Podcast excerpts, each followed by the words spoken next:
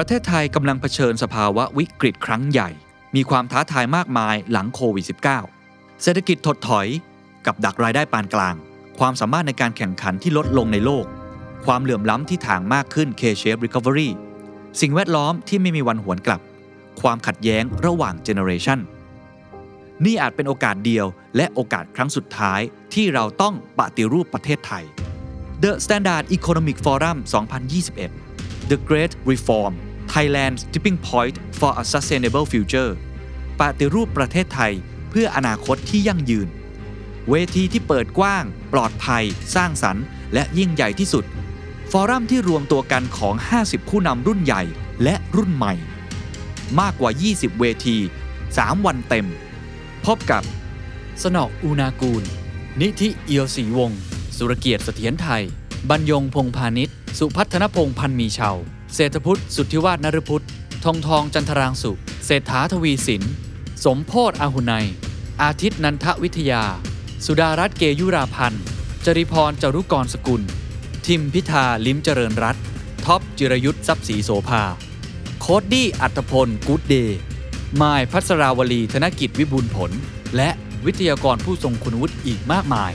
พร้อมผู้ดำเนินการเสวนาพิเศษ สุดที่ชัยยุน งานจัด 3 วันเต็ม 26-28 พฤศจิกายน Virtual Conference ถ่ายทอดสดแบบ Full HD จัดเต็มแสงสีเสียง บัตร 1 วันราคา 1,500 บาท 3 วัน ราคา 3,900 บาท พิเศษ ซื้อบัตร Early Bird ก่อนวันที่ 20 พฤศจิกายน ราคาเหลือเพียง 2,500 บาท The Standard Member รับส่วนลดเพิ่มอีก 10%รับชมย้อนหลังได้ถึง 3 เดือน ซื้อบัตรได้แล้ววันนี้ที่ไทย Ticket Major ติ ติดตามรายละเอียดเพิ่มเติมได้ที่ The Standard มาร่วมกันปฏิรูปประเทศไทย เพื่ออนาคตที่ยั่งยืนของทุกคน ถ้ามนุษยชาติของเราเนี่ยนะคะยังมีการปล่อยก๊าซเรือนกระจกจำนวนมากอย่างนี้ คุณเทนจำที่เราน้ำท่วมครั้งใหญ่ได้ไหมคะมีคนสรุปแล้วนะคะว่ามันเกิดจากการเปลี่ยนแปลงสภาพภูมิอากาศ นี่คือภัยคุกคามของมนุษย์ที่ใหญ่ที่สุด ใหญ่กว่าเรื่องเศรษฐกิจตกต่ำ ใหญ่กว่าเรื่องของโควิด -19 อีก This is the Standard Podcast. The Secret Sauce. Executive Espresso. สวัสดีครับ ผมเคนนักครินทร์และนี่คือ The Secret Sauce Executive Espresso สรุปความเคลื่อนไหวในโลกเศรษฐกิจธุรกิจ แบบเข้มข้นเหมือนเอสเปรสโซให้ผู้บริหารอย่างคุณไม่พลาดประเด็นสำคัญ ประเทศไทยจะมุ่งสู่สังคมคาร์บอนเป็นกลางได้จริงหรือไม่คำว่า net zero carbon neutrality จริง ๆ แล้วมันคืออะไรกันแน่ แล้วประเทศไทยที่วางเป้าเอาไว้ครับว่าภายในปี 2065 เราจะไปถึงจุดนั้นให้ได้ เราทำได้จริงหรือไม่ลองมาตรวจการบ้านกันครับ วันนี้อยากชวนคุยเรื่องสำคัญที่สุดเรื่องหนึ่งนะครับ แล้วผมบอกเลยว่าเป็นเรื่องที่ผมจะพูดต่อไปในรายการ The Secret Sauce ตลอดไปครับ เพราะว่าเป็นเรื่องที่กระทบกับชีวิตของพวกเราจริง ๆ ปีนี้เราเห็นแล้วนะครับน้ำท่วมหนักมาก อาจจะไม่เท่ากับปี 54 ที่เคยท่วม แต่ก็ส่งผลกระทบอย่างใหญ่หลวง ในประเทศอื่นๆครับเกิดผลกระทบต่างๆ มากมายครับ ไฟป่าน้ำท่วมฮีทเวฟเรียกได้ว่าตอนนี้เรื่องของสิ่งแวดล้อมที่เขาใช้คำว่าโคดเรสคืออันตรายที่สุดแล้วครับ ไม่มีวันหวนกลับไปได้แล้ว นี่คือภัยคุกคามของมนุษย์ที่ใหญ่ที่สุด ใหญ่กว่าเรื่องเศรษฐกิจตกต่ำใหญ่กว่าเรื่องของโควิด -19 อีก ถ้าเราไม่ทำอะไรตอนนี้เลย เราอาจจะไม่มีชีวิตต่อไปได้ เราอาจจะไม่มีโลกแบบเดิม ให้กับลูกหลานเราได้อยู่ ทีนี้ถามว่าแล้วเราจะแก้ไขปัญหานี้อย่างไรคำตอบก็คือจะต้องลดการปล่อยก๊าซเรือนกระจกให้ได้มากที่สุด ไม่ว่าจะเป็นคาร์บอนไดออกไซด์หรือว่ามีเทนนะครับ วันนี้หัวข้อที่จะพูดคุยกันจะคุยกันเรื่องนี้เลยครับ ผมเชื่อว่าหลายคนงงฮะ ผมก็เป็นคนหนึ่งที่งงครับ และไม่ค่อยเข้าใจนะครับว่าไม่ว่าจะเป็นเรื่องของจุดพีคของมันคืออะไร Net Zero ต่างยังไงกับ Carbon Neutrality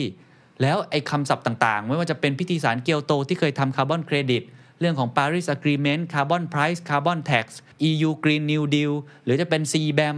มันคืออะไรกันแน่ครับ มันเยอะไปหมดเลย แล้วเราก็ไม่ค่อยเข้าใจว่าเราจะไปสู่จุดนั้นได้อย่างไร วันนี้คนที่จะมาให้คำตอบ ผมบอกเลยว่าสนุกมากนะครับ ท่านคือดรพงศ์วิภาหล่อสมบูรณ์ครับรองผู้อำนวยการองค์การบริหารจัดการก๊าซเรือนกระจกองค์การมหาชน หรือว่าอบกนะครับเป็นหน่วยงานที่ทำงานด้านนี้โดยตรง เนื่องจากเราคุยกันไปชั่วโมงครึ่งนะครับ จึงขออนุญาตแบ่งเป็น 2 ตอนนะครับ ตอนแรกครับจะคุยเรื่อง why ครับว่าทำไมเราต้องลุกขึ้นมาเปลี่ยนแปลงตัวเอง แล้วก็คุยเรื่องของภาพใหญ่ของโลกนะครับ ตั้งแต่พิธีสารเกียวโต จนมาถึงปารีส a g ก e เมนต์มันมีรายละเอียดมีเป้าหมายอะไร และ COP26 เขาจะคุยอะไร ส่วนตอนที่ 2 จะลงดีเทลเลยครับว่าภาครัฐไทยตอนนี้ทำไมอาจารย์จึงใช้คำว่า เราระมัดระวังมากจนเกินไป และไม่มีผลบังคับใช้ แผนเชิงรุกแล้วน้อยเกินไปจริงหรือไม่ลองไปฟังครับ มันมีคำศัพท์คำหนึ่งคำว่าโคดเรฟซึ่งหลายคนเนี่ยได้ยินประมาณเดือน 2 เดือนที่แล้ว แล้วก็รู้สึกว่าตกใจมากว่าเฮ้ยมันเกิดอะไรขึ้นกับโลกของเรา มันเกิดสัญญาณสีแดง อาจารย์เล่าให้ฟังนิดหนึ่งครับว่ามันคืออะไร แล้วมันส่งผลกระทบยังไงกับโลก แล้วโลกกำลังทำอะไรกันอยู่รวมทั้งประเทศไทยควรจะวางตัวยังไงครับคำว่าโคดเรสเนี่ยนะคะประเด็นก็คือตอนนี้นี่ยฮะโลกของเราร้อนขึ้นอย่างรวดเร็วฮะประมาณ 20 ปีมาเนี่ยเราก็ได้มีส่งสัญญาณมาตลอดใช่ไหมคะว่ามันมีเรื่องเกี่ยวกับภาวะโลกร้อน มันมีเรื่องการเปลี่ยนแปลงสภาพภูมิอากาศนะคะอากาศแปรปรวนเนี่ยนะคะแล้วก็สักสิปีที่ผ่านมาเนี่ยก็มีการดูว่าอุณหภูมิของโลกเนี่ยสูงขึ้นประมาณเท่าไหร่ ก็พบว่าสูงขึ้นอยู่ที่ประมาณบวกลบ0.6 องศาเซลเซียส จากช่วงปฏิวัติอุตสาหกรรม ปฏิวัติอุตสาหกรรมช่วงไหนเดี๋ยวคนจะงงนะคะก็คืออยู่ระหว่างปี 1850 ถึง 1,900 นะคะซึ่งมันเริ่มจากฝรั่งเศส แล้วก็ต่อมาอเมริกาอะไรเรื่อยมาเนี่ยนะคะก่อนปฏิวัติอุตสาหกรรมเนี่ยคนยังไม่ได้ใช้เชื้อเพลิงฟอสซิลมากนักใช่ไหมคะยังไม่ได้ใช้พวกถ่านหินน้ำมันอะไรต่างๆ เพราะฉะนั้นเนี่ยอุณหภูมิของโลกก็ยังเป็นอุณหภูมิที่ปกติอยู่นะคะแต่พอช่วงปฏิวัติอุตสาหกรรมค่ะคนก็เริ่มมีการใช้น้ำมันเชื้อเพลิงนะคะเชื้อเพลิงฟอสซิลถ่านหินต่างๆเนี่ยเพราะนั้นพวกนี้เนี่ยพอเผาออกมาแล้วค่ะมันจะปล่อยก๊าซคาร์บอนไดออกไซด์นะคะหรือเราเรียกว่าก๊าซเรือนกระจก การปล่อยเนี่ยมันก็จะทำให้อุณหภูมิของโลกสูงขึ้น แต่การสูงขึ้นเนี่ยก็ยังไม่เกินประมาณอยู่ที่ประมาณ 0.6 ถึง 0.8 องศาเซลเซียสนะคะคันนี้เนี่ยปรากฏว่าในช่วงที่ผ่านมานี่นะคะ4-5 ปีที่ผ่านมานี่ค่ะอุณหภูมิของโลกสูงขึ้นอย่างรวดเร็วเลยนะคะตอนนี้เนี่ยขึ้นมาอยู่ที่ 1.2องศาเซลเซียสหลังปฏิวัติอุตสาหกรรม เพราะฉะนั้นเนี่ย IPCC นะคะซึ่งเป็นองค์กรระหว่างประเทศนี่นะคะด้วยเรื่อง climate change เนี่ยนะคะการเปลี่ยนแปลงสภาพภูมิอากาศเนี่ยก็ออกรายงานขึ้นมาประมาณเดือนสิงหาคม แล้วรายงานเนี่ยหาทำให้ทั่วโลกเนี่ยตื่นตะลึงเลยโดยเฉพาะเลขาที่การสหประชาชาตินะคะก็ใช้คำว่าโคดเรทเลยโคดเรทก็เป็นลักษณะของเรื่องนี้มีความสำคัญมากส่งสัญญาณออกมานะคะว่า คือมันไม่น่าเชื่อหาจากนิดเดียวเนี่ยมันเริ่มปลูดขึ้นมา เพราะฉะนั้นถ้ามนุษยชาติของเราเนี่ยนะคะยังมีการปล่อยก๊าซเรือนกระจกจำนวนมากอย่างนี้นะคะไปเรื่อยๆนะคะก็จะทำให้อุณหภูมิของโลกสูงขึ้นเรื่อยๆค่ะอันนี้คุณเทนถามว่าแล้วมันมีผลกระทบอะไร คุณเทนจำที่เราน้ำท่วม ครั้งใหญ่ได้ไหมคะที่ตอนนี้ตอนนี้น้ำท่วมมาหาแล้วก็ไปเปรียบเทียบกับครั้งใหญ่ในปี 2554 นะคะอันนี้ยังไม่มีใครสรุปนะคะว่าแต่จริงๆมันเกิดจากภาวะการเปลี่ยนแปลงสภาพภูมิอากาศนะคะแต่ครั้งนั้นนะคะมีคนสรุปแล้วนะคะว่ามันเกิดจากการเปลี่ยนแปลงสภาพภูมิอากาศนะคะฝนฟ้าตกต้องไม่ตามฤดูกาลแล้วก็หล่นมาอย่างรุนแรงด้วยนะคะ ตอนนั้นนะคะประเทศไทยเราเนี่ยค่ะเศรษฐกิจสูญเสียนะคะ45 พันล้านก็คือ 45,000ล้าน ไม่ใช่บาทนะคะ US ดอลลาร์นะคะ ซึ่งโอ้มันสูงมากมันสูงมากๆ ถือเป็นสูงเป็นอันดับ 4 ของโลกนะคะในเรื่องเกี่ยวกับ ภัยพิบัตินะคะเมื่อเร็วๆนี้เองนะคะมีรายงานนะคะที่สำคัญชิ้นหนึ่งออกมาเนี่ยนะคะพบว่าประเทศไทยเราเนี่ยนะคะนี่รายงานของเมืองนอกเลยนะคะเขาได้รวบรวมข้อมูลจากประเทศต่างๆ ประมาณ 180 กว่าประเทศเนี่ยนะคะแล้วดูว่าผลจากการเปลี่ยนแปลงสภาพภูมิอากาศเนี่ยทำให้เกิดอะไรบ้างนะคะพบว่าประเทศไทยเราเนี่ยนะคะอยู่เป็นลำดับ9นะคะของความเสี่ยงที่สูงที่สุดในโลกนะคะคือได้รับความเสียหายจากการเปลี่ยนแปลงสภาพภูมิอากาศสูงเป็นอันดับ 9 ของโลกอะค่ะเพราะเรามีสภาพภูมิประเทศที่เปราะบางในเรื่องเกี่ยวกับการจัดการเรื่องเกี่ยวกับก๊าซเรือนกระจก เรื่องเขาดูเรื่องนโยบาย เรื่องการจัดการก๊าซเรือนกระจก เรื่องการปล่อยก๊าซเรือนกระจกและเรื่องการใช้พลังงานที่เป็นพลังงานหมุนเวียนนะคะเพราะนั้นพอเขาดูแล้วเนี่ยค่ะเราเนี่ยความเสี่ยงเป็นลำดับ9นะคะแต่ว่าเราเนี่ยมีลักษณะของการจัดการทางด้านก๊าซเรือนกระจกเป็นลำดับที่ 26 ของโลกอะค่ะนั่นก็คือว่าประเทศไทยเรายังมีการจัดการที่อายุปานกลางในขณะเดียวกันมีความเสี่ยงสูงมากค่ะโอ้เรียกได้ว่าไอ้คำศัพท์ว่าไม่เห็นโลงศพไม่หลังน้ำตา อันนี้ไม่จริงนะจริง ๆ เราเห็นมาแล้วนะครับ เรียกว่าโลงศพมันอยู่ตรงหน้าเลย แล้วก็ภัยธรรมชาติที่เกิดขึ้นกับประเทศไทยหลาย ๆ ครั้งปีนี้ก็เป็นครั้งใหญ่ครั้งหนึ่งเหมือนกันกับภัยพิบัติเรื่องน้ำท่วมเนี่ยก็ส่งผลกระทบ เพราะฉะนั้นในภาคของชีวิตประจำวันก็ค่อนข้างที่จะได้รับผลชัดเจนแล้วในตอนนี้ ในขณะที่ภาคธุรกิจ ภาคเศรษฐกิจ อันนี้หลีกเลี่ยงไม่ได้เลยว่ามันจะกระทบมากขึ้นเรื่อยๆ ไม่ใช่แค่ในเชิงเกษตรอย่างเดียว แต่ว่าอุตสาหกรรมอื่นๆก็จะกระทบเพราะนี่คือวัตถุดิบสำคัญ แล้วก็เรียกได้ว่าเป็นโครงสร้างเศรษฐกิจหลักของประเทศไทยนะครับทีนี้พอเราเห็นปัญหาและผมอยากถามถึงต้นเหตุของปัญหานิดหนึ่งครับว่าหลายคนบอกว่าอ้าวเราก็พยายามใช้ถุงผ้ากันอยู่นี่ไง เราอุตส่าห์ไม่ใช้เรื่องของถุงพลาสติกและ EV รัฐบาลก็ประกาศแล้ว ก่อนที่เราจะไปพูดถึงเรื่องอื่น เอาเอาแค่ตรงนี้ก่อนครับว่า ต้นเหตุของปัญหา ที่ทำให้อุณหภูมิของโลกมันสูงกว่าที่เราเคยคาดคิดไว้เนี่ย มันเกิดจากอะไร แล้วเดี๋ยวเราค่อยไปดูวิธีการแก้ของโลกและของไทย เราจะได้แก้ได้ถูกจุดครับ ต้นเหตุสำคัญเลยค่ะ ก็คือเราปล่อยก๊าซเรือนกระจกมากเกินไป คุณเคนนึกถึงภาพนะคะที่ว่าเดิมทีเนี่ยนะคะโลกของเราใบเนี่ยนะคะการส่องแสงนะคะของพระอาทิตย์เราอยู่ในระบบสุริยะจักรวาลใช่ไหมคะพระอาทิตย์ส่องแสงมาเนี่ยนะคะโลกเราเนี่ยก็อมความร้อนอันนั้นไว้นะคะแล้วก็จะมีการคายความร้อนออกมาตอนกลางคืนใช่ไหมคะอันนี้เราเรียนมาตั้งแต่เด็กเลยนะคะแล้วความร้อนนั้นน่ะรังสีอินฟราเรดนั่นน่ะก็สะท้อนกลับไปนะคะเป็น็นรังสีจากคลื่นสั้นก็เป็นคลื่นยาวอันนี้คลื่นยาวปุ๊บเนี่ยนะคะมันก็จะถูกจับโดยก๊าซที่มีอยู่ในธรรมชาติเลยค่ะก๊าซที่อยู่ในธรรมชาติเพื่อคาร์บอนไดออกไซด์ที่อยู่ในธรรมชาติถูกไหมคะมันก็จะไปดักจับไอ้พวกความร้อนคลื่นความร้อนนี่ไว้ธรรมชาตินะคะเพราะฉะนั้นเนี่ยความร้อนที่เขาดักจับไว้เนี่ยก็สร้างความอบอุ่นให้มนุษยชาติทำให้เราอยู่ได้ แต่พอมีมนุษย์เราเนี่ยนะคะใช้เชื้อเพลิงฟอสซิลเยอะๆนะคะหรือมีกิจกรรมอื่นๆ เช่น กิจกรรมทางการเกษตรนะคะซึ่งมีการปล่อยพวกก๊าซมีเทนนะคะหรือว่าพวกขยะของเสียพวกนี้ปล่อยก๊าซมีเทนเนี่ยนะคะพอก๊าซเหล่านี้มันขึ้นไปเยอะๆค่ะมันไปสะสม เพราะนั้นมันก็ไปดูดจับความร้อนมากขึ้นเรื่อยๆนึกภาพออกใช่ไหมคะ โลกเราก็อุ้มความร้อนไว้มากขึ้นเรื่อยๆค่ะไอการอุ้มความร้อนมากขึ้นเรื่อยๆเนี่ยธรรมชาติเขาพยายามสู่สมดุลนะคะ แต่มันไม่ไหวอะค่ะอืมนะคะ เหมือนกับเราเราทำร้ายเขาอะค่ะมันไม่ไหวพอไม่ไม่ไหวเขาอุ้มไว้เยอะๆเนี่ยนะคะเขาก็เกิดการแปรปรวนละความร้อนอ่าลักษณะรังสีอะไรทุกอย่างเนี่ยมันก็ทำให้เกิดภาวะที่เราเรียกว่าภาวะโลกรวนตอนนี้นะคะสับนะคะหรือการเปลี่ยนแปลงสภาพภูมิอากาศแล้วก็ทำให้เกิด global warming ก็คือโลกร้อนนะคะ เพราะฉะนั้นเนี่ยสาเหตุมันมาอย่างเดียวเลยค่ะ มันมาจากการที่เราปล่อยก๊าซเรือนกระจกมากเกินไป ปัจจุบันเนี่ยเรามีการปล่อยก๊าซเรือนกระจกบนโลกใบนี้นะคะอยู่ที่ประมาณเนี่ยนะคะสามหมื่นห้าพันล้านตันนะคะ ค่ะถ้าเราเปรียบเทียบกับเอ่อก๊าซเรือนกระจกเนี่ยบางทีพูดว่าตันตันเนี่ยนะคะคนไม่เข้าใจอืมลองนึกถึงภาพลูกบอลลูนใหญ่ๆนะคะที่เราใช้ไปท่องเที่ยวเนี่ยนะคะเคยเห็นที่เขาท่องเที่ยวใช่ไหมคะใช่ครับมันล่องลอยอยู่ในอากาศเนี่ยนะคะประมาณ 35,000 ล้านลูกฮะนะคะโอ้เห็นภาพเลยครับ เป็นลูกบอลลูนแบบที่เราเคยเห็นไปเวลาไปพวกตุรกีครับไปโดยเจียสใช่แล้ววยๆค่ะอะไรแบบใช่นั้นแล้วค่ะประเทศไทยเราปล่อยอยู่ประมาณ 354 ล้านลูกค่ะ โอ้โหประมาณนั้นแต่เราปล่อยนิดเดียวนะคะ เราถือว่าเป็นลำดับที่ 21 ของโลก แต่ว่า GDP เราเท่าไหร่ฮะ GDP เราเล็กกว่าคนอื่นเยอะมากเลยใช่ไหมคะอ่าแต่เราปล่อยก๊าซเรือนกระจกลำดับที่ 21 ของโลกอะค่ะครับ แสดงว่าอะไรแสดงว่าเราเนี่ยมีปัญหาในเรื่องเกี่ยวกับประสิทธิภาพของการใช้พลังงาน เพราะว่าอย่างที่ได้บอกว่าก๊าซเรือนกระจกส่วนใหญ่เกิดจากการที่เราใช้เชื้อเพลิงฟอสซิล การเรื่องขยะการเกษตร เพราะฉะนั้นเนี่ยนั่นก็คืออย่างอย่างโปรไฟล์ของประเทศไทยอะค่ะเราปล่อย 354 ล้านลูก แล้วประมาณ 71%ของ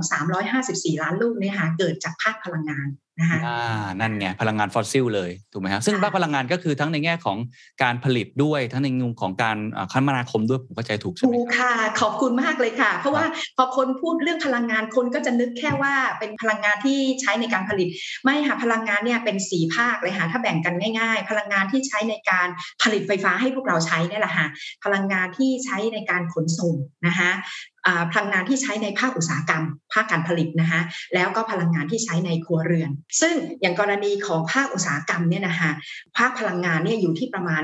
25%ของไอ้เจ้า 71%เนี่ยนะคะครับแล้วก็ไปอยู่ในภาคที่เป็นเขาเรียกว่าเป็นปฏิกิริยาเคมีภายในอุตสาหกรรม เช่นลงปูนอืลมงเหล็กนะคะโรงแก้วพวกเนี้ยมันจะมีปฏิกิริยาเคมีซึ่งเกิดก๊าซคาร์บอนไดออกไซด์ออกมาเนี่ยอีกประมาณ 9%เพราะฉะนั้นถ้ารวมเบ็ดเสร็จแล้วกลุ่มอุตสาหกรรมเนี่ยนะคะประมาณการนะคะจะปล่อยก๊าซเรือนกระจกอยู่ที่ประมาณ 34%ของการปล่อยก๊าซเรือนกระจกของประเทศไทยอะค่ะนี่คือตัวการสำคัญก็คือภาคอุตสาหกรรม แล้วถ้าภาคขนส่งค่ะล่ะครับกี่เปอร์เซ็นต์ใน 70กว่าเปอร์เซ็นต์นะครับภาคขนส่งอยู่ที่ประมาณ 30%ค่ะโอ้โหภาคขก็นเยอะ ก็เยอะไม่แพ้กันค่ะเยอะค่ะอ่าภาคไฟฟ้ายิ่งเยอะค่ะ 30 ขึ้นไปอะค่ะ หมายถึงภาคผลิตไฟฟ้านะคะ เพราะฉะนั้นเนี่ยเราทุกคนมีส่วนร่วมนะคะคุณเคนพูดจริงๆเพราะว่า ขนส่งก็เพื่อเราถูกไหมคะถูกครับอ่าผลิตไฟฟ้าก็เพื่อพวกเราทั้งหลายอะนะคะอ่าโรงการอุตสาหกรรมการผลิตก็เพื่อการบริโภคภายในประเทศแล้วก็การส่งออกนะคะครับก็เพื่อพวกเราทั้งสิ้นนะคะเพราะฉะนั้นถ้าพวกเราช่วยกันลดก๊าซเรือนกระจกลงไปนะคะโดยการอันนี้มองในแง่ผู้บริโภคนะคะเลือกบริโภค เพราะฉะนั้นอันตัวนี้ค่ะมันก็จะเป็นตัวสำคัญ เพราะว่าต่างประเทศเขาคิดแบบนี้ค่ะคุณเคนครับเขาเลือกบริโภคไงคะ เพราะฉะนั้นพอเขาอยากจะเลือกบริโภคเขาพยายามเลือกบริโภคสินค้าที่มีไอการปล่อยก๊าซเรือนกระจกต่ำๆหรือมาจากประเทศที่มีการปล่อยก๊าซเรือนกระจกต่ำๆนึกภาพออกใช่ไหมคะเพราะว่าเขาอยากช่วยโลก การใช้ถุงผ้าอย่างเดียวไม่ได้ดีนะคะแต่ว่าไม่ได้หมายถึงว่าจะช่วยโลกได้นะคะมันมีวิธีการอื่นเยอะแยะมากมายที่จะต้องช่วยกันเขาก็เลยมีการ คิดกฎเกณฑ์มีระเบียบต่างๆนะคะเพื่อที่จะมีบังคับให้ประเทศที่กำลังพัฒนาหรือประเทศที่มีการปล่อยก๊าซเรือนกระจกสูงๆลดการปล่อยก๊าซเรือนกระจกลง มันก็เลยกลายมาเป็นเครื่องมือกีดกันทางการค้าประเภทหนึ่งด้วย เห็นไหมคะมันโยงไปหมดเรื่อง climate change เนี่ยนะคะ ครับน่าสนใจมากนะครับเมื่อกี้เราพูดถึงต้นเหตุของมัน ซึ่ง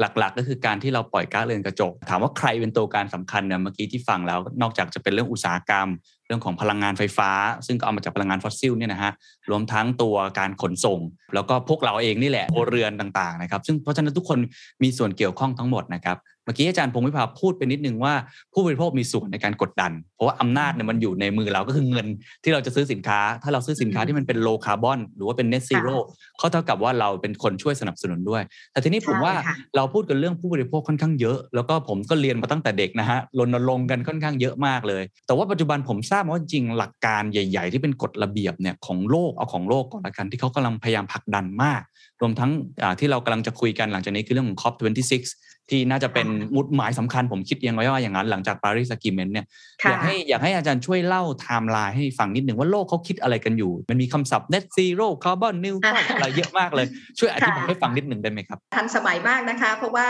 ตอนนี้ไปไหนก็ต้อง net zero นะคะแล้วก็มันมันมีคำศัพท์เยอะมาก ซึ่งจะต้องเคลียร์กันปัญหาผลกระทบที่เกิดขึ้นมากมายเนี่ยนะคะ แล้วก็สาเหตุของการเปลี่ยนแปลงสภาพภูมิอากาศเนี่ยนะคะก็เลยเริ่มมีการตกลงกันนะคะว่าประเทศต่างๆเนี่ยว่าจะช่วยกันในการที่จะดูแลเรื่องเกี่ยวกับการเปลี่ยนแปลงสภาพภูมิอากาศอย่างไรนะคะเริ่มในปี 1992 เลยนะคะสหประชาชาติเนี่ยก็ได้มีการจัดตั้งองค์กรองค์กรหนึ่งเราเรียกว่า UNFCCC ก็คือเป็นองค์กรของสหประชาชาติว่าด้วยเรื่องการเปลี่ยนแปลงสภาพภูมิอากาศเนี่ยนะคะแล้วก็มีการตกลงกันในปี 1997 เรื่องเกียวโตโปรโตคอลก็คือพิธีสารเกียวโตที่เมื่อกี้คุณเคนได้กรุณากล่าวถึงนะคะในพิธีสารเกียวโตเนี่ยค่ะขอแตะนิดนึงซึ่งตอนนี้มันล้าสมัยแล้วนะคะ มันผ่านไปแล้วนะคะ ยุคนี้แต่ช่วงนั้นนะคะเขาเนี่ยแบ่งประเทศนะคะออกเป็น 2 กลุ่มก็คือกลุ่มที่เป็นอ่า annex 1นะคะที่เขาเรียก annex 1ก็คือกลุ่มประเทศพัฒนาทั้งหลายพวก OECD นะคะกับพวกพวก non annex 1อ่ามันมีคำศัพท์คำหนึ่งนะคะที่เราเรียกว่า common but differentiate responsibilities นะคะนั่นก็คือว่าพวกเรามีส่วนร่วมในการที่จะช่วยกันลดก๊าซเรือนกระจก แต่ความรับผิดชอบที่มีความแตกต่างกันขึ้นอยู่กับขีดความสามารถของแต่ละประเทศเป็นสำคัญ อย่างเช่น develop country เนี่ยเขารวยแล้วใช่ไหมฮะ เขาก็พยายามลดก๊าซเรือนกระจกได้ด้วยตัวเองอยู่แล้ว อย่างนี้ฮะแต่ขณะที่ developing countries อย่างเราหรือ least develop นะคะพวกประเทศด้อยพัฒนาทั้งหลาย เราไม่มีกำลังเงินกำลังงบประมาณที่จะช่วยกันลดก๊าซเรือนกระจกได้อย่างเข้มแข็งเพียงพอนะคะก็ต้องได้รับความช่วยเหลือเพื่อที่จะให้ช่วยกันลดก๊าซเรือนกระจกค่ะเพราะนั้นจากพิธีสารอันนี้นี่เองเนี่ยก็เลยมี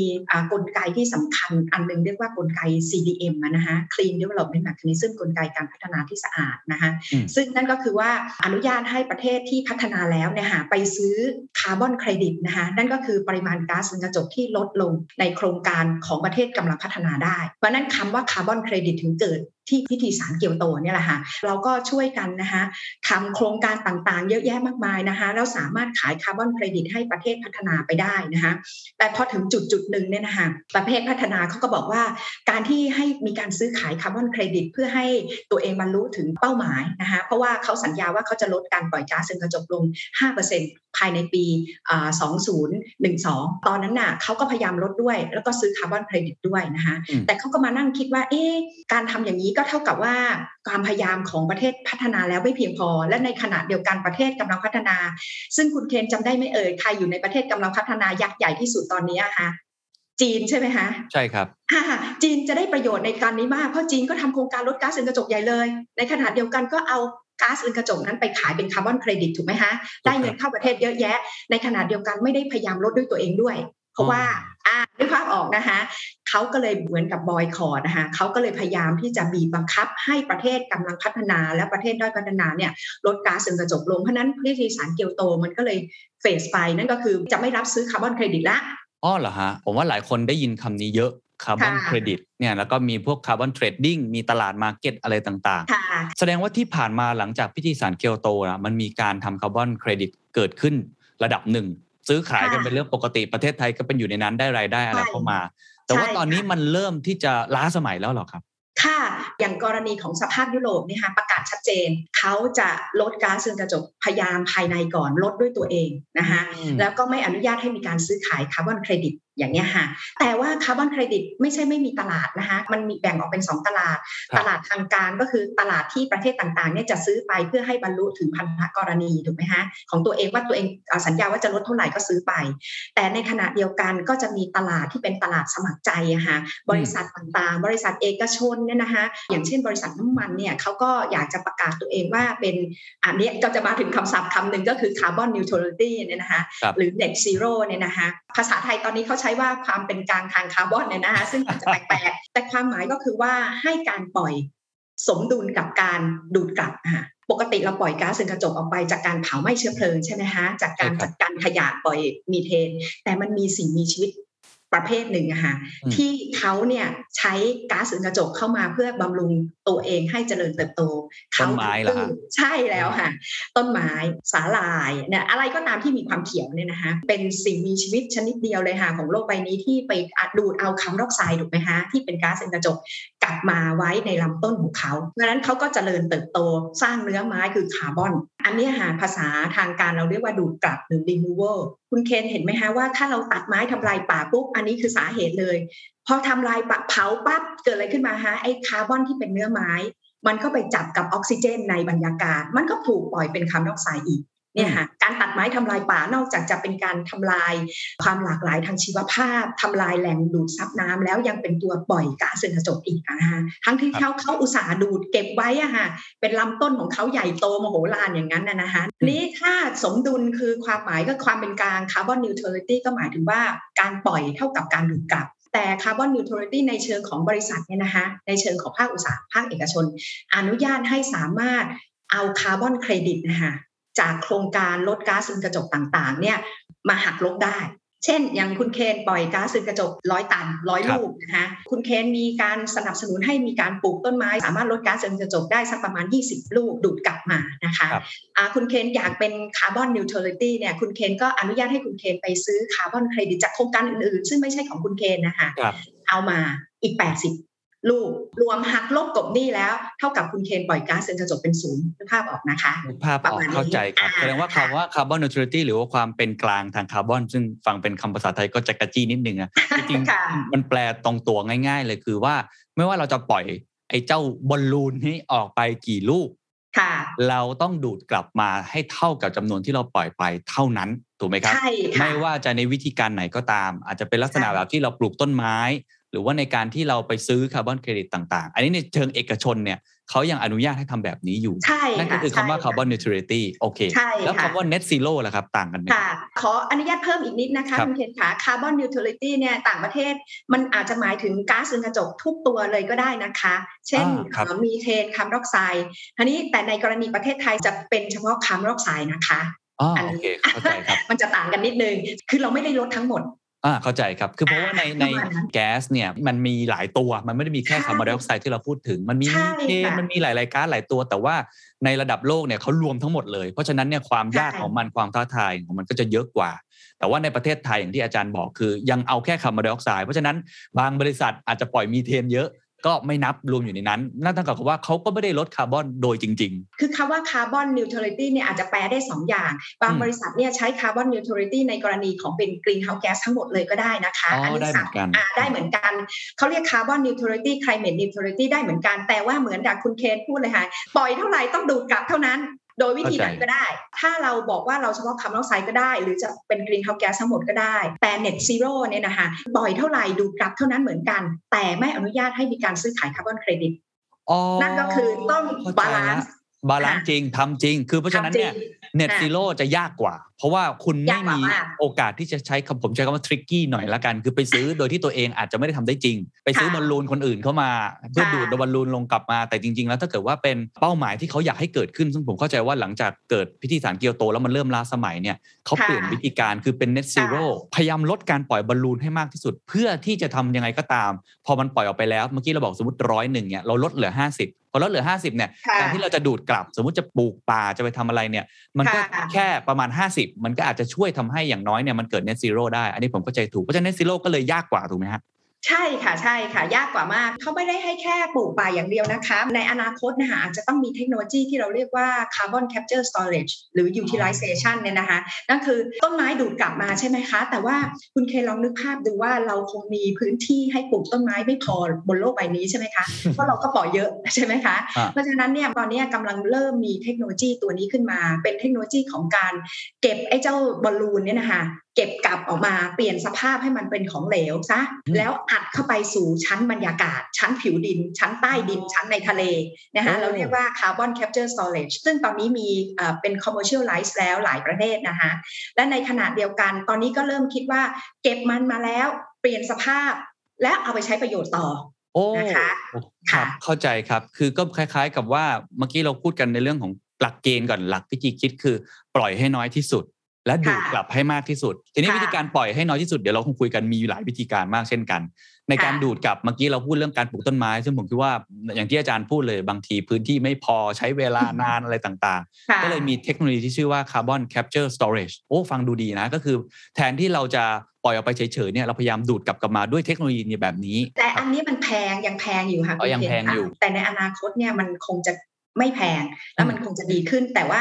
มันก็จะต้องการแผนนะคะ งั้นขออนุญาตกลับมาที่ตรงความ Carbon ตกลง credit นิดนะคะพวกเราไปไกลมากเลยขอโทษนะคะเมื่อกี้ค่ะอาจารย์พูดถึงคาร์บอนเครดิตเหมือนจะเริ่มล้าสมัยไปแล้ว ยังมีคนทำอยู่นะคะ เพียงแต่ว่าหาคนซื้อได้ยากขึ้น เพราะว่าอย่างที่บอกตอนนี้เนี่ยแต่ละประเทศเนี่ยค่ะจะมีการลดก๊าซเรือนกระจกภายในประเทศให้ดีที่สุดก่อนนะคะ เพื่อที่ว่าจะทำให้การลดก๊าซเรือนกระจกโดยสุทธิทั้งหมดของโลกใบนี้นะคะลดลงด้วย เพราะว่าการอนุญาตให้ซื้อคาร์บอนเครดิตมาเนี่ยซึ่งมันดีนะคะมันดีต่อเอ่อประเทศกำลังพัฒนาประเทศด้อยพัฒนาอืมในการที่เราได้เงินเข้ามาเพื่อลดก๊าซเรือนกระจกใช่ไหมคะเพราะเขาซื้อเรา แต่ในขณะเดียวกันในภาพรวมของโลกใบนี้นะคะก๊าซเรือนกระจกก็จะไม่ได้ลดลงมากเท่าที่ควร เพราะว่าอ่าแทนที่จะลดเองก็ไปซื้อหามานะคะจริงๆ มันดีทั้งสองทางอะนะคะเพียงแต่ว่าเขาก็พยายามบีบบังคับ มากขึ้นนะคะแรงบีบบังคับนี่เองนะคะก็จะมีการตกลงไปเรื่อยๆ เพราะพิธีสารเกียวโตเนี่ยมันก็จะหมดไปนะคะก็จะมีเขาเรียกว่าความตกลงใหม่มาแทนนะคะในปี 2010 ไปตกลงที่แคนคูนที่เม็กซิโกนะคะเราเรียกว่าความตกลงแคนคูนเนี่ยนะคะก็เริ่มตั้งเป้าแล้วว่าไม่ควรจะปล่อยก๊าซเรือนกระจกจนกระทั่งอุณหภูมิของโลกนะคะในระยะยาวเนี่ยมันสูงเกิน 2 องศาเซลเซียส ประเทศต่างๆเนี่ยนะคะรวมทั้งประเทศกำลังพัฒนาด้วยนะคะต้องช่วยกันลดก๊าซเรือนกระจก โดยให้สัญญาให้แต่ละประเทศเนี่ยหาสัญญาตัวเองเลยว่าเราจะช่วยกันลดก๊าซเรือนกระจกลง 7-20%นะคะจากการปล่อยตามธุรกรรมปกติคำว่าธุรกรรมปกติก็คือ BAU คือเราปล่อยเท่าไหร่เนี่ยนะคะ เราก็จะลดลงประมาณ7% EU นี่ก็คือ business as usual as usual โอเคค่ะ ใช่ค่ะ ประเทศพัฒนาทั้งหลายเนี่ยเขาจะมีเส้นเบสไลน์ เขาเรียกว่าเส้นฐานแล้วเขาจะลดจากเส้นฐานเลย แต่ของเราเนี่ยเป็นประเทศกำลังพัฒนา เราก็เลยดูว่าเราต้องมีการเจริญเติบโตทางเศรษฐกิจใช่ไหมคะเพราะฉะนั้นเนี่ยเราก็จะมีการปล่อยก๊าซเรือนกระจกตามลำดับไปเรื่อยๆ เราลดเจ็ดก็คือความพยายามในประเทศ อยากให้เราลดมากกว่านี้ก็ต้องมีความช่วยเหลือมา ทางด้านเทคโนโลยีทางด้านเงินทุนต่างๆ 20%นะคะแต่ตัวเลขล่าสุดคือในปี 2018 นะคะเราเนี่ยสามารถลดก๊าซเรือนกระจกลงได้ถึง 17.5%แล้วนะคะแต่จริงๆเราต้องพูดกันจริงๆเราก็ลด ลดทั่ว ๆ ไปนะอ๋อเหรอฮะก็คือเมื่อเทียบกับโลกก็คือไม่ได้ไม่ถือว่าเยอะไม่ไม่ค่ะไม่อ๋อแต่แต่ก็ถือว่าเรารักษาสัญญา Cancun Agreement ซึ่งตอนนี้เห็นไหมฮะคุณเคนไม่พูดเรื่องคาร์บอนเครดิตมากแล้ว แต่พูดว่าแต่ละประเทศเนี่ยต้องสัญญาช่วยกันว่าจะลดก๊าซเรือนกระจกเท่าไหร่ เพราะนั้นก็เป็นการบีบมาไกลๆว่า developing countries อย่างประเทศไทยนะคะเราจะต้องช่วยลดก๊าซเรือนกระจกด้วย ไม่ใช่ว่าอยู่ๆจะ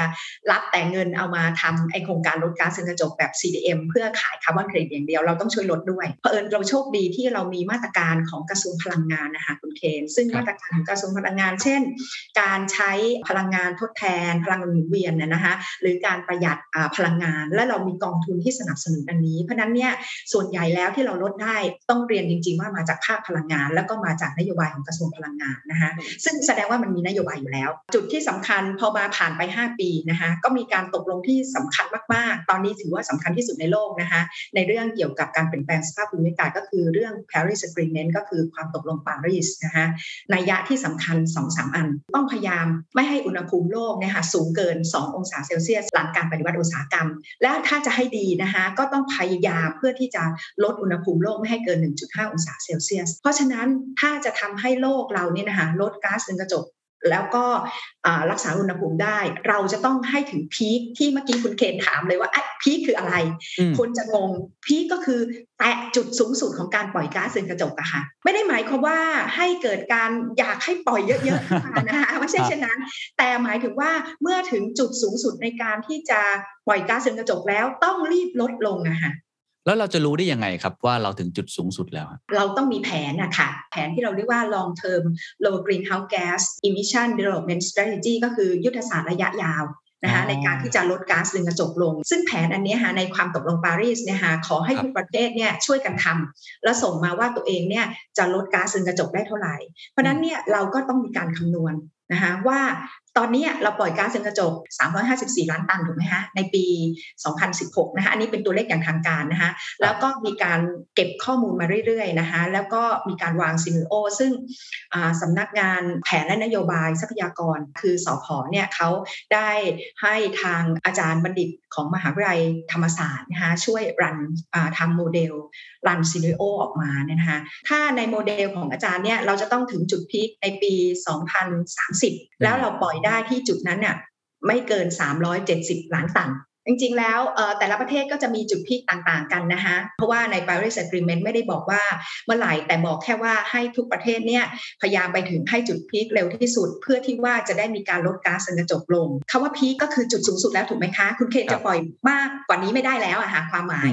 ราะฉะนั้นก็เลยต้องมีการกำหนดจุดสูงสุดไว้ เพื่อที่ว่าจะได้ให้เกิดการลดลง เราจะไม่ได้ปล่อยมากกว่านี้แล้ว อันนี้ผมถามนิดนึงครับอย่างไอ้คำว่าพีคโดยเร็วที่สุดเนี่ยวัดจากอะไร ประเทศจะมีการพัฒนา GDP ของเราไปเรื่อยๆ ถูกไหมครับ มันก็จะต้องสอดคล้องกับเรื่องการผลิต สอดคล้องกับเรื่องของการใช้ไฟฟ้า และไอ้การที่เราบอกว่า พอแล้วเราจะถึงจุดพีคแค่ตรงเป็นปี 2030 นั่นแสดงว่าเราต้องมีการวางแผนอย่างชัดเจน ว่าจะมีการทดแทนการใช้พลังงานอย่างไร จะต้องมีวิธีการอย่างไรในอุตสาหกรรมต่าง ๆ อันนี้ผมเข้าใจถูกใช่ไหมครับ เข้าใจถูกเลยค่ะ แต่ในนี้ต้องเรียนว่าอันนี้เป็นการศึกษานะคะ แล้วก็ในส่วนเรื่องรถแมพเนี่ยนะคะ เข้าใจว่ายังไม่ออกมานะคะคุณเคนคะที่คุณเคนพูดคือรถแมพเลย อันนี้เนี่ยเป็นการศึกษาแล้วก็ใส่ซีนิโอต่างๆ เข้ามานะคะ อย่างเช่นใส่ว่าถ้าประเทศไทยเราจะต้องการลดก๊าซเรือนกระจกลงอย่างการศึกษาของท่านอาจารย์ที่ของสพที่ออกมาเป็นทางการเนี่ยนะคะนั่นก็คือว่าเราถึงจุด peak ปี 2030 แล้วก็ไปสู่การเป็น net zero ได้นะคะจาก scenario ต่างๆนะคะอยู่ใน 2090 เพราะว่าในความตกลงปารีสหาใน article ที่ 4 ข้อหนึ่งเนี่ยนะคะไม่ได้บอกว่าจะต้องในปีพศใดอะค่ะแต่บอกว่าเมื่อถึงจุด peak ให้จุดถึงจุด peak เร็วที่สุดแล้วก็พยายามลดก๊าซเรือนกระจกลงจนกระทั่งสู่ภาวะสมดุลนะคะ neutrality นะคะหรือ net zero เนี่ยภายในครึ่ง ศตวรรษนี้อะค่ะศตวรรษนี้ก็คือ 2000 ใช่ไหมคะครึ่งศตวรรษตั้งแต่ 2050 เป็นต้นไปจนถึง 2100 นะคะโอเค เข้าใจแล้ว เพราะฉะนั้นใน Paris Agreement ก็คือข้อตกลง อันนี้เป้าหมายคือยังไงก็ได้ให้ต่ำกว่า 2 องศาเซลเซียส หรือต่ำกว่า 1.5 องศาเซลเซียสให้ได้ แล้วก็ไปบอกประเทศแต่ละประเทศ ทั้งพัฒนาแล้วกำลังพัฒนาบอกว่าเฮ้ยทำยังไงก็ได้ให้ประเทศคุณอะถึงจุดพีคโดยเร็วที่สุด และหลังปี 2050 จนถึง 2100 คุณจะต้องเป็น net zero หรือ carbon neutrality ให้ได้ ทุกประเทศต้องไปทำของแผนของตัวเองแล้วมาส่ง ถูกไหมฮะ อันนี้คือสิ่งที่ Paris Agreement ถามถามต่อนิดนึงครับ เพราะว่า Paris Agreement ผมเชื่อว่าก็กำลังจะเริ่มล้าสมัยแล้ว เพราะเรากำลังคุยกันเรื่อง COP26 ที่กำลังประชุมที่กลาสโกแล้วผมเข้าใจว่าน่าจะมีแรงกดดันมหาศาล เพราะปีนี้รู้สึกว่าจะเป็นปีที่มีข่าวสาร มีเรื่องโค้ดเรสมีเรื่องการกดดัน หรือว่าภัยพิบัติที่เกิดขึ้นในทั่วโลกค่อนข้างเยอะมาก เขามองว่าเขาตั้งใจจะตั้งเป้าอะไร และจะกดดันอะไรเพิ่มใน COP26 ครับ ต้องเรียนคุณเคนค่ะว่า COP26 เป็นส่วนหนึ่งของ Paris Agreement นะคะความตกลงปารีสเนี่ยนะคะ เราตกลงกันปี 2015 ใช่ไหมคะ อย่างประเทศไทยเราเนี่ยนะคะเราเข้าร่วม 2015 ให้สันติบัน 2016 ทุกประเทศก็ให้สันติบันมาพอถึง 55%ของประเทศที่เป็นสมาชิก แล้วก็ cover เกินกว่า 55%ของการปล่อยก๊าซเรือนกระจกของโลกแล้ว ถือว่าความตกลงปารีสนั้นมีผลบังคับใช้ ซึ่งเป็นความตกลงที่เร็วที่สุดในโลกนะคะคือหลังจากตกลงกันแล้วเนี่ยมีผลบังคับใช้ในปี 2016 เร็วมาก แต่การที่มันเร็วนี่เองค่ะทำให้รายละเอียดต่างๆ ในความตกลงปารีสหาข้อต่างๆ มันมี 20 ข้อเองนะคะยังไม่ได้คุยในรายละเอียดนะคะอ๋อไม่ว่าอ่าไม่ว่าจะเป็นรายละเอียดในข้อ 4 ข้อ 6 อะไรอย่างเงี้ยค่ะยังคุยกันไม่เสร็จ แล้วก็มีการคุยกันมาเรื่อยๆนะคะจริง ๆ แล้วจะต้องมีการเคาะตั้งแต่ปีที่แล้วเผอิญเกิดโควิดใช่ไหมคะก็เลยไม่สามารถมีการประชุม COP25 เนี่ยค่ะคือมีแต่ว่าไม่สามารถที่จะคุยกันตัวต่อตัวอย่างลงละเอียดได้ก็เลยอ่าก็เลยมาคุยใน COP26 ซึ่ง จะเป็นการคุยในเรื่องเกี่ยวกับเรื่องทั่วไปที่ตกค้างอะค่ะอ๋อเท่านั้นมาเก็บเองดีเทลเก็บค่ะเป็น detail detail รายละเอียด เช่นว่าสมมติ article 6 ว่าเรื่องกลไกตลาดเนี่ยจะทำยังไงต่อจะอะไรอย่างเงี้ยค่ะเท่านั้นเองจะเป็น detail อะค่ะเพราะว่าหลักการที่สำคัญอยู่ที่ความตกลงปารีสอยู่แล้วที่เล่าให้คุณเคนฟังหนึ่งต้องพยายามควบคุมอุณหภูมิโลกให้ไม่ให้เกิน 2 องศา ถ้าดีที่สุดคือ 1.5 แล้วพยายาม peak ให้เร็วที่สุด จากนั้นลดแล้วก็ทำ long term strategy ออกมา แล้วการลดก็ให้เกิดเป็น carbon neutrality หรือ net zero ภายในครึ่งศตวรรษนี้ อันนี้อันนี้หลักการมี ขอเจาะเพิ่มเติมอีกเล็กน้อยแสดงว่า ไอ้ครั้งนี้ที่กำลังจะประชุมกัน COP26 ที่จับตาคือเป็นรายละเอียด แสดงว่าอาจจะไม่ถึงขั้นว่าจะมี Glasgow Agreement อะไรแบบนั้น ผมเข้าใจถูกใช่ไหมฮะ คิดว่าน่าจะเป็นเชิงรายละเอียด แล้วก็พยายามกดดันให้ทุกประเทศไปทำจริง แล้วก็มีกลไกมีมาตรฐาน มีระเบียบการอะไรที่จับต้องได้มากขึ้น ในส่วนตัวดิฉันเข้าใจว่าเช่นนั้นนะคะ เนื่องจากว่าความตกลงปารีสเนี่ยยังไม่มีรายละเอียดเพียงพอตอนนี้กำลังพยายามเพื่อให้ implement ได้อะค่ะเรื่องของเรื่องคือยัง implement บางส่วนไม่ได้ ลักษณะของคอปเนี่ยนะคะเป็นเรื่องที่ ผู้บริหารเนี่ยหามาให้สัญญากันค่ะส่วนใหญ่ ว่าจะทำอะไรทำอะไรแล้วก็สร้างทิศทาง แต่ว่าคงยังไม่ถึงขนาดที่จะมี agreement ใหม่ ๆ เข้ามาเนี่ยนะคะแต่ว่าจะเป็นการเอ่อทำเพื่อให้เกิดรายละเอียดในเชิงปฏิบัติมากกว่านะคะ ส่วนเมื่อกี้นี้ที่บอก 2090 ประเทศไทยเราก็ยังพูดอยู่นะคะว่าเราจะมุ่งสู่การเป็นสมดุลเนี่ยนะคะภายในครึ่งศตวรรษเพราะว่าอย่างที่ทางท่านอาจารย์บัณฑิตทำมาก็คือ 2090 ใช่ไหมคะ แต่ว่าเราจะเป็น carbon neutrality ก็คือเราจะพยายามลด คาร์บอนไดออกไซด์อะค่ะอ๋อให้ได้อ่าเพื่อให้เกิดสมดุลแล้วก็มีการดูดกลับภายในปี 2065 ค่ะ แต่ประเทศอื่นเขาอาจจะไม่ได้สัญญาแบบนี้นะคะ อย่างของ EU เนี่ยเขาตราเป็นกฎหมายของเขาเลยว่าเขาจะเป็น net zero อะค่ะอ่าเข้าใจแล้ว ไม่มีคาร์บอนเครดิตอ่าพอพอนึกภาพออกฮะสองศูนย์ห้าศูนย์เพราะเขา peak ไปแล้ว เขาอ๋อปล่อยสูงสุดไปแล้วเรียบร้อย ตอนนี้เขากำลังพยายามลดอย่างเดียว หรืออย่างเอ่อกรณีของญี่ปุ่นเนี่ยนะคะญี่ปุ่นเนี่ยก็พีคไปแล้วสัญญาว่าจะเป็น net zero 2050 เพราะฉะนั้นแต่ละประเทศไม่เหมือนกัน developing countries เนี่ยอย่างจีน จีนเขาก็บอกว่าเขาเนี่ยต้องการเวลาหน่อยเขาเป็น 2050 ไม่ได้ เขาก็จะไป 2060 เป็น net zero เลยอ๋อ2060โอเค แต่ว่าแต่ละประเทศแล้วแต่ประเทศก็จะ net zero จะ carbon neutrality แล้วแต่ประเทศถูกไหมค่ะแต่ประเทศไทยใช่ค่ะเลือกว่า carbon neutrality ค่ะ ใช่ค่ะ